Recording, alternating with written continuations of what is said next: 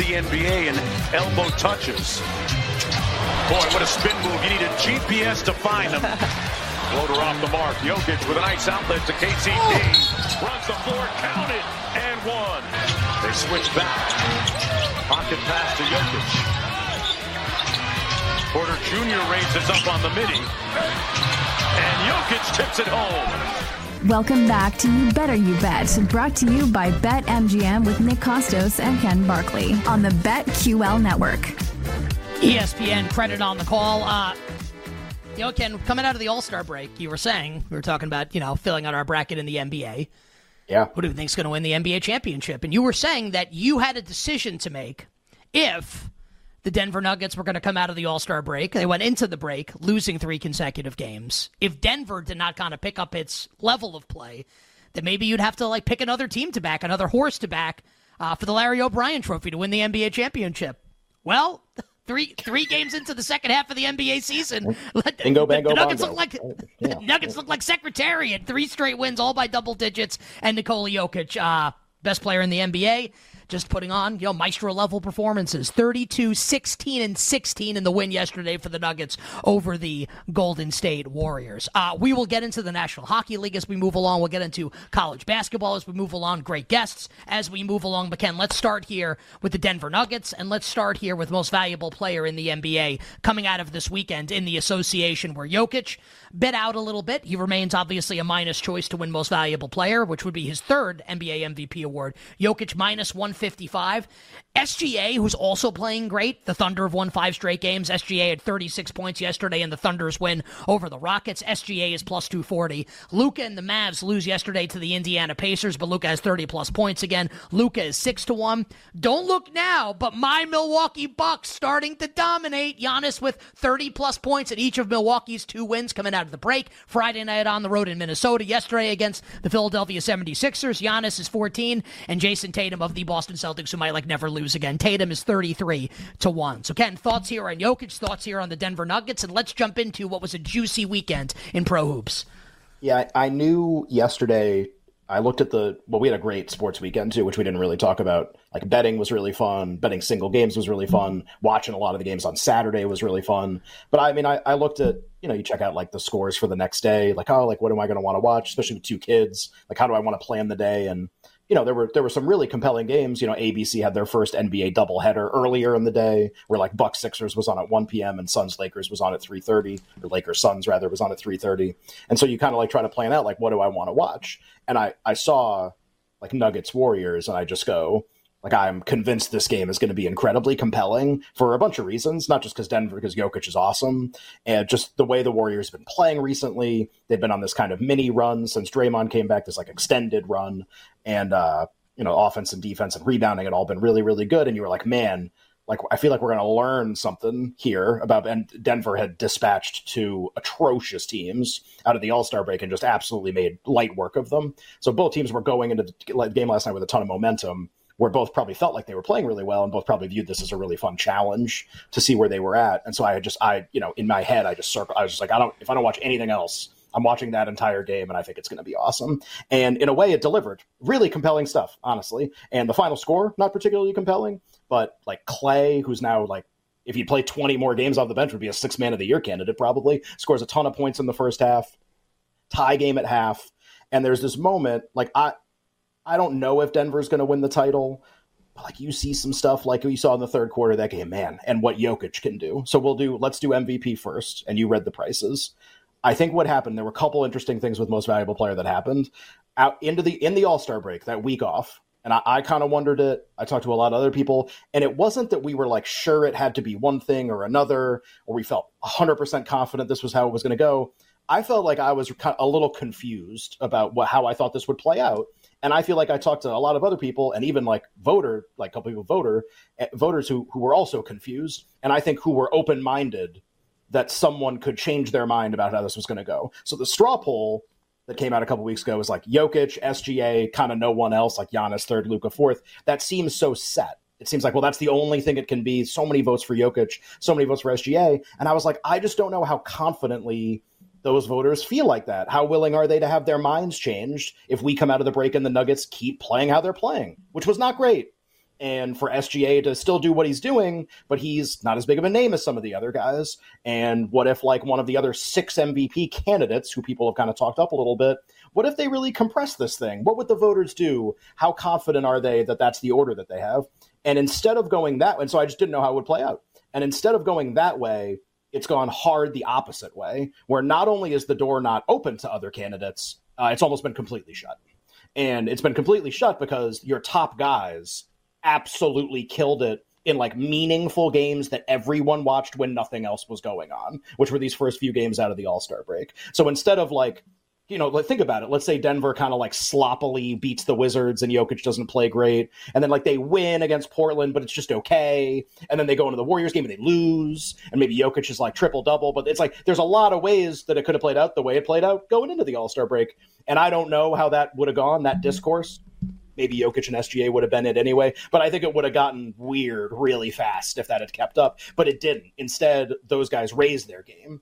Like they they played much better, and the advanced like kind of all in one metrics maybe won't reflect that because they were first and second anyway. But like the way people are talking about Jokic after last night, much different than the way that they were talking about him going into the All Star break. And I thought I had a friend text me this because I didn't watch the post game show that bridged the end of Nuggets Warriors and brought us into uh, Kings Clippers, which followed it on ESPN.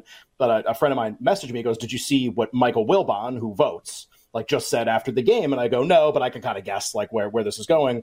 And basically the paraphrase was something like you know all the ballots that i had done that didn't have Jokic in first need to be torn up and thrown out something like that because now he's first.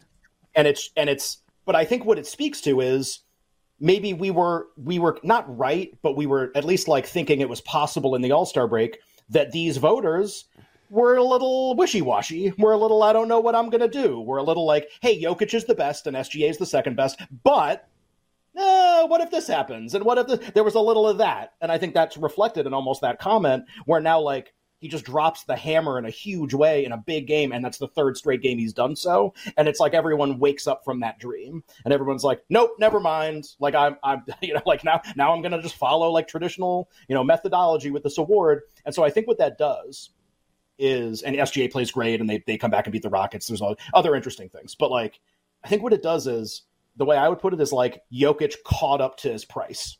Like he was always priced a big favorite, and I was always like man, I don't know if that's right. Like, I don't know if I get the sense that that's right. Straw poll comes out. Okay, maybe.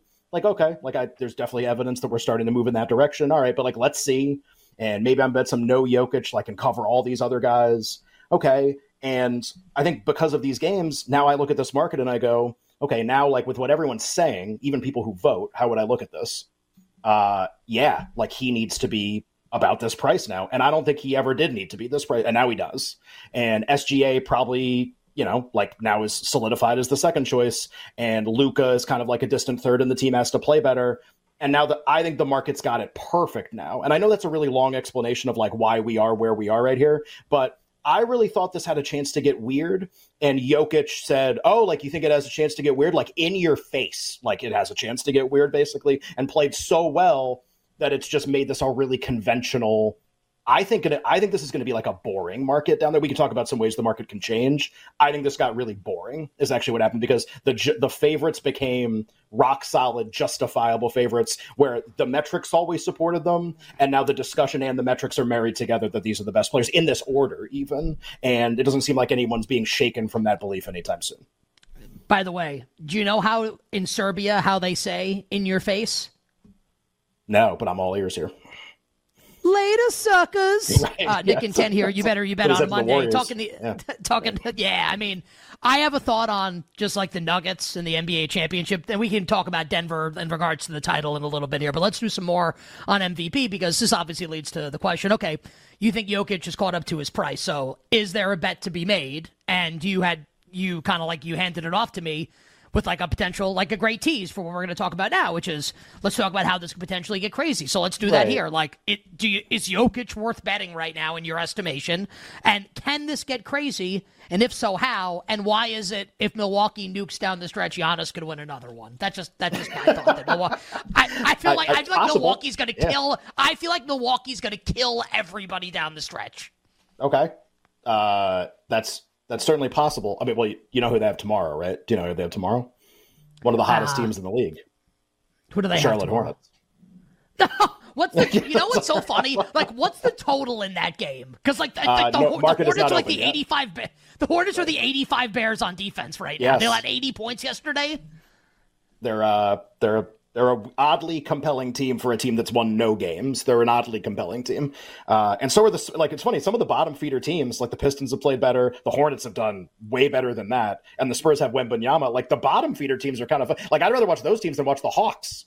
Can, Like can I ask you a crazy question? Yeah. Can I ask you a crazy question? In all seriousness, like in in all seriousness, right now, this is not a setup to a joke. From from hashtag from the betting perspective, the Charlotte Hornets are like a top like seven team right now in terms of like teams that I'm most looking for. I'm being I'm being serious right Seven? now.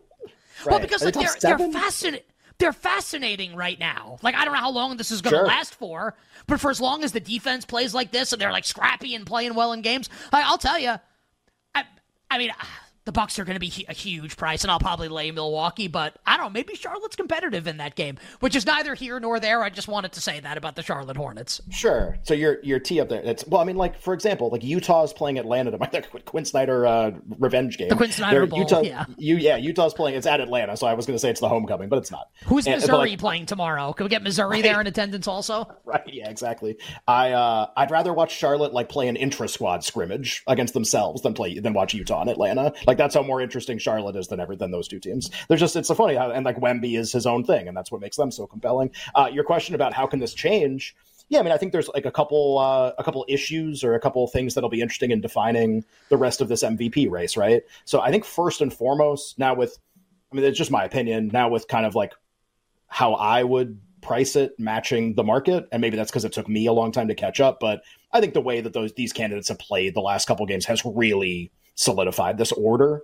Uh, what can shake it? I guess the first thing would be player availability, and specifically with Jokic, right? So Malone and Denver, they've made a point coming out of the break. Um, you know, like we like basically they want to play better, shorten the road. They've said a bunch of different kind of like cliche things that they want to do, but that they've actually done them and they played really well for these three games. But that doesn't mean, you know, if they're in a spot where they can rest some guys, or like if it's the end of March and Jokic can sit a couple games or three or four or whatever. He doesn't care about the MVP in that way where he would want to like play every game. This was this is what happened last year too. Um, would he do that?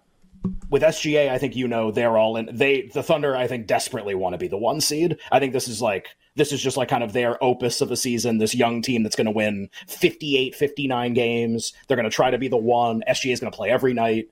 Daigneault's probably going to win Coach of the Year. So I think he, you're going to get like the games from SGA.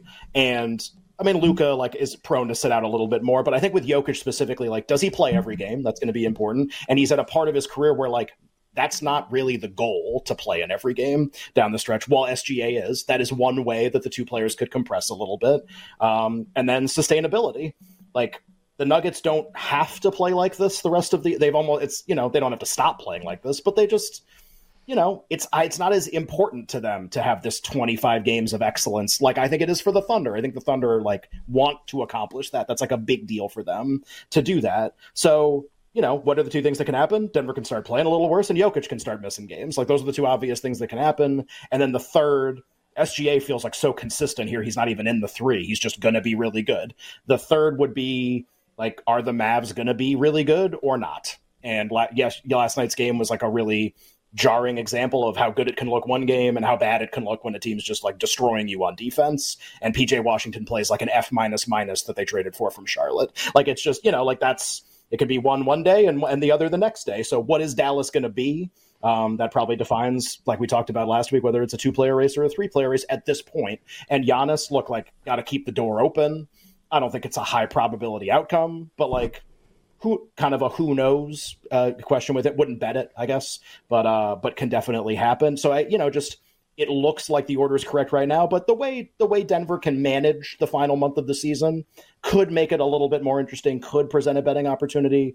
Uh, I thought this market was really really interesting for like two or three weeks, and now this week I'm like I kind of think we're kind of back to uninteresting again. We'll uh, we'll talk about Jayson Tatum and the Boston Celtics coming up in a little bit here, who just well, you know can't what the stop key is with winning. him. The key is with him. It's you know what it is. It's the baskets he doesn't score, Nick. That's why he should Oh, win MVP. yes. It's the points he Oh, does. It's yes. the things you can't Of see. course. That's actually why he should win. Jokic gets the triple double. Jayson Tatum gets like the the like the silent, the invisible triple double. The invisible, the invisible three, double. But he passed it to somebody else. Yeah. Yeah, but so then Derrick White got it instead, and and, right, and, exactly. and of course we credit Tatum because that's because that's right, of course, because that's how we do things, which is yeah, bizarre. 100 points we'll talk. We'll we'll, talk, we'll we'll talk about Boston coming up in a little bit. I do just want to say about Denver. So Golden State jumps on them in the first quarter last night. Course, like a billion points in the first quarter, and you maybe get the sense watching the game, okay, like Golden State's going to keep going here, and then Denver just like just decides at some point, hey, we're going to stop playing with our food and just like massacre this team. You could see the bleep eating grin, like the Cheshire cat grin on Mike Malone's face, like.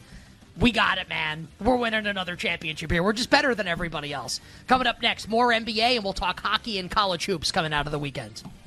We'll be right back with You Better You Bet, presented by BetMGM on the BetQL network.